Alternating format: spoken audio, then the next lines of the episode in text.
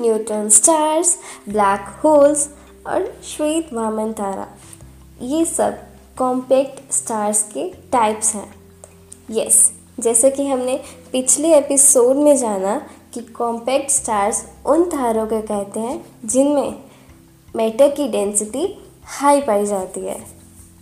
So hello everyone नमस्कार दोस्तों स्वागत है आपका हमारे इस एपिसोड में जहाँ आज एपिसोड शुरू करने से पहले कुछ बताना चाहते हो? आज मुझे किसी ने एक मैसेज करा, जिस मैसेज में एक सवाल था। और सवाल था कि मैंने पॉडकास्ट हिंदी पॉडकास्ट ही क्यों चुना? एस्ट्रोफिज़िक्स में और भी कई चीज़ें कर सकते थे। तो दोस्तों, ये सवाल तो बहुत छोटा है, लेकिन इसका जवाब पता नहीं क्यों मुझे लगा आप सबके साथ देना चाहिए। मैं आज आपको कुछ बताना चाहती हूँ। हम जानते हैं कि भारत में अंग्रेज़ी जिस रफ्तार से अपनी जगह देश में बना रही है, इसी रफ्तार से हिंदी अपनी जननी, हमारी जननी दूर भी होती जा रही है। लेकिन हमने अंग्रेज़ी को, यानी कि इंग्लिश को जो सम्मान दिया है, उसके साथ साथ हमें हिंदी में या हिंदी से जो हमारा प्रेम है, उसे नहीं खोना चाहिए। यही वजह है कि हम अपनी ही जनरेशन को, अपनी ही यंग जनरेशन को कहीं ना कहीं बंटते हुए देख रहे हैं। और ये बंटवारा भाषा को लेकर है। ऐसे बहुत से बच्चे हैं, जिन्हें अंतरिक्ष विज्ञान में बहुत दिलचस्पी रखने के बावजूद उसे नहीं जान पाते हैं। अक्सर इस सब्जेक्ट को हमारे समक्ष इंग्लिश में ही रखा जाता है। आज इसी देश, यानी कि भारत की यंग जनरेशन की, के लिए, भारत की यंग जनरेशन की तरफ़ से हमारा ये इनिशिएटिव हम लेकर आए हैं, हिंदी पॉडकास्ट के रूप में। ताकि हम आपको ये बता सकें, जहाँ चाह है, वहाँ रहा तो खुद, खुदा भी आकर बना जाते हैं। यानी कि आप अंतरिक्ष विज्ञान में कैसे स्टडीज़ कैरी ऑन कर सकते हैं या अगर आप ऐसे ही अंतरिक्ष विज्ञान में कई थ्योरीज को, चीज़ों को जानने की इच्छुक हैं एज ए करियर नहीं भी चाहते लेकिन एक जानकारी के लिए जानना चाहते हैं तो आपका बहुत स्वागत है। आपको यह पॉडकास्ट बहुत मददगार साबित होगा। और हम, हमारी आपसे यही दरख्वास्त रहेगी, यही एक छोटी सी रिक्वेस्ट रहेगी कि आपको लगता है जिन बच्चों को इस पॉडकास्ट को सुनना चाहिए तो हमारे इस इनिशिएटिव को उन तक ज़रूर पहुंचाएँ। ज़्यादा से ज़्यादा इसे शेयर करें, क्योंकि अब आ गया है भारत का पहला एस्ट्रोफिज़िक्स हिंदी में बाय एस्ट्रोफिजिकास्ट अगर आप चाहते हैं कि किसी विशेष टॉपिक के बारे में बात करें हम, या आप डिस्क्रिप्शन में जो गिवन आईडीज़ है, आप उन्हें फॉलो भी कर सकते हैं और उस, उसमें हमने अपनी ईमेल आईडी भी दी है। आप वहाँ से भी हमें डायरेक्टली कांटेक्ट कर सकते हैं, क्योंकि आने वाले सारे एपिसोड्स की जानकारी आपको हमारे उन्हीं हैंडल्स से मिल सकती है। तो चलिए, अब हम शुरू करते हैं अपना आज का topic compact stars three main types के कॉम्पैक्ट स्टार्स हमने देखे होते हैं। उनमें से सबसे पहले होता है वाइट ड्रॉप्स न्यूट्रॉन स्टार्स दूसरे नंबर पे आता है और तीसरा होता है हमारा ब्लैक होल्स हमने स्टेलर रेमिनेंस की बात की थी, जिनकी स्टेट और टाइप यानी कि वे किस किस्म के होंगे, वो निर्भर करता है मूल रूप से उस स्टार के मास पर, जिससे कि इस तारकीय अवशेष का निर्माण हुआ।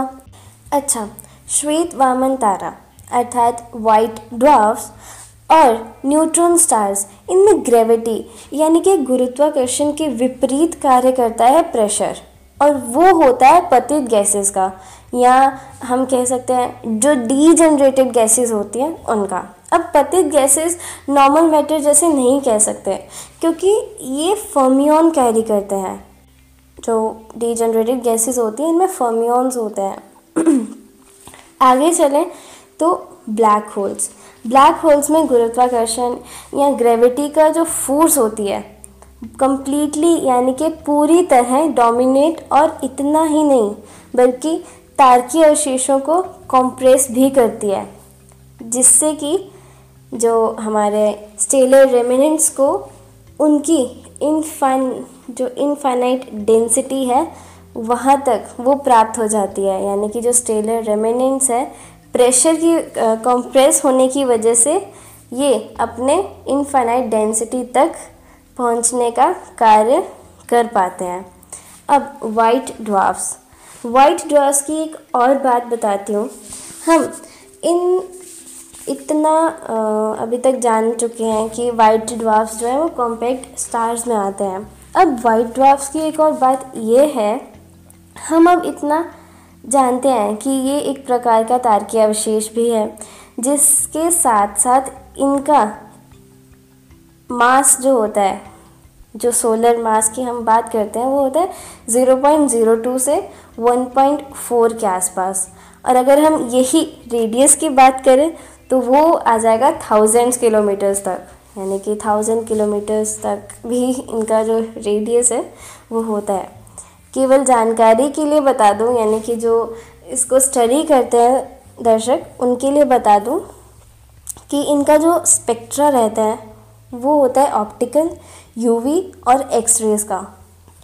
और अगर यही जो हमारा स्टार है, इसका मास होता zero point four five solar mass तब वाइट ड्वार्फ में हीलियम की मात्रा पाई जाती। और जब हम देखते हैं कार्बन और ऑक्सीजन की मात्रा किसी तारे में, तब उसका सोलर मास हम कह सकते हैं ज़ीरो पॉइंट फोर फाइव से one point two solar mass के बीच होगा। तब यही अगर oxygen, neon and magnesium will be there तो उस परिस्थिति में मास जो है वो लाई करेगा 1.2 से 1.4 सोलर मास के बीच। यानी कि हर जो कंपोजिशन है स्टार की, वो अकॉर्डिंग टू द कंपोनेंट्स जो है वो अफेक्ट करिए सोलर मास को भी। इसी तरह इन वाइट ड्वाफ्स को जो है वो इन्वेंट यानी कि एक हिसाब से डिस्कवर जो है वो अठारहवीं और उन्नीसवीं सदी के बीच में करा गया था। लेकिन इनके बारे में दुनिया को खुल के सामने रखा गया, यानी कि सही तरह से अगर देखें, दुनिया के समक्ष 1920 में समझाया गया कि ये वाइट ड्राफ्ट जैसी चीज़ भाई दुनिया में है।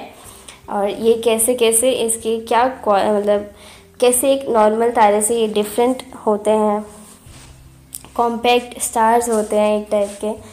तो जहाँ की न्यूट्रॉन स्टार्स जिनका mass 1.1 to two solar masses और साथ ही रेडियस का दायरा जो है, उनका होता है 10 किलोमीटर्स तक। तो अब इस घनत्व चीज़ का स्पेक्ट्रा है। यानी कि ये मैंने अभी पहले भी थोड़ी देर बात करी स्पेक्ट्रा कुछ बोला मैंने। तो अब ये स्पेक्ट्रा के बारे में देखते हैं, ये है क्या? अब इस स्पेक्ट्रा घनत्व चीज़, यानी कि ये जो कॉम्पैक्ट स्टार्स के या compact objects of this universe हम जो बात कर रहे हैं अब इस घनत्व चीज़ का स्पेक्ट्रा है जो कि हम अपने हाई स्कूल में या फिर फिज़िक्स में पढ़ते हैं।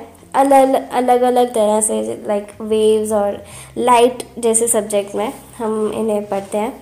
उसी तरह एस्ट्रोफिज़िक्स में भी स्पेक्ट्रा की बात बड़े आमतौर पर करी जाती है, जिसमें हम जानते हैं, जानेंगे कि ब्रह्मांड के सबसे ज़्यादा घनत्वता रखने वाले तारे भी तारे की जो जो कि है रेडियो टू गामा रेस, यानी कि न्यूट्रॉन स्टार का जो स्पेक्ट्रा है, वो होता है रेडियो टू गामा रेस तक, यानी कि इसके बीच में लाई कर सकता है।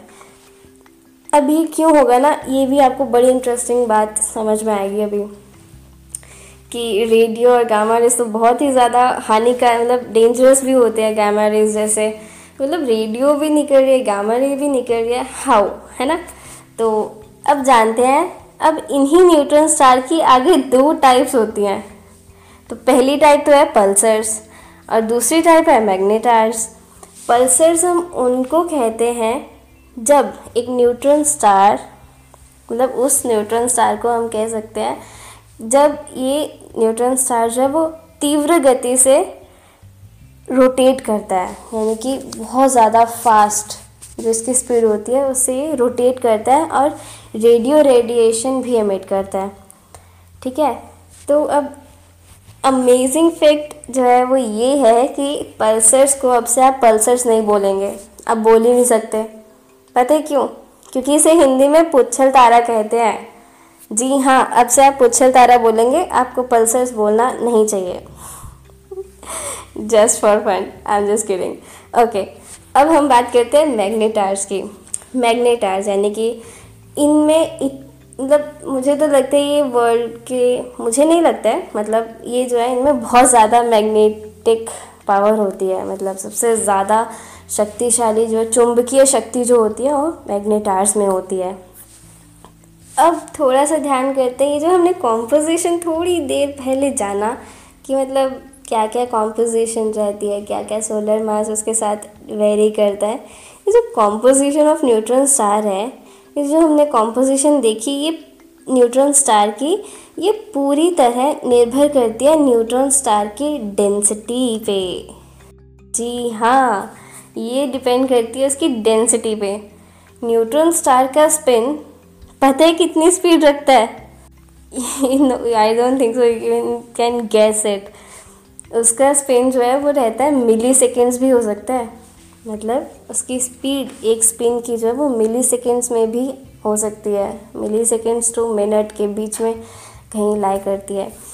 सो न्यूट्रॉन स्टार के बारे में दुनिया को पूरी तरह से 1933 में बताया गया था। हालाँकि इसे देखा जो है वो 1967 में गया था। आप समझ रहे हैं? मतलब 1933 में हमें न्यूट्रॉन स्टार्स के बारे में पता चल गया था। बट हमने देखा कब? 1967 में। मतलब लगभग काफ़ी टाइम बाद देखा है सो so, आज के लिए आज के लिए इतना ही। आज के लिए हमें सुनने के लिए आपका बहुत बहुत शुक्रिया। अपना सपोर्ट और प्यार हमें देते रहिएगा। आपका बहुत बहुत धन्यवाद। मैं हूँ हिमांशी शर्मा। और आप सुन रहे हैं एस्ट्रोफिजिकास्ट हिंदी। और जाने से पहले एक और बात, सौ फ़ीसद काम करने की ख्वाहिश किसी और लगन की गुंजाइश नहीं छोड़ती। बस इसी के साथ इस पॉडकास्ट को शेयर कीजिएगा और ज़रूर, उन बच्चों तक ज़रूर पहुँचाने में हमारी मदद कीजिएगा इस इनिशिएटिव को। तब तक के लिए अपना ध्यान रखें।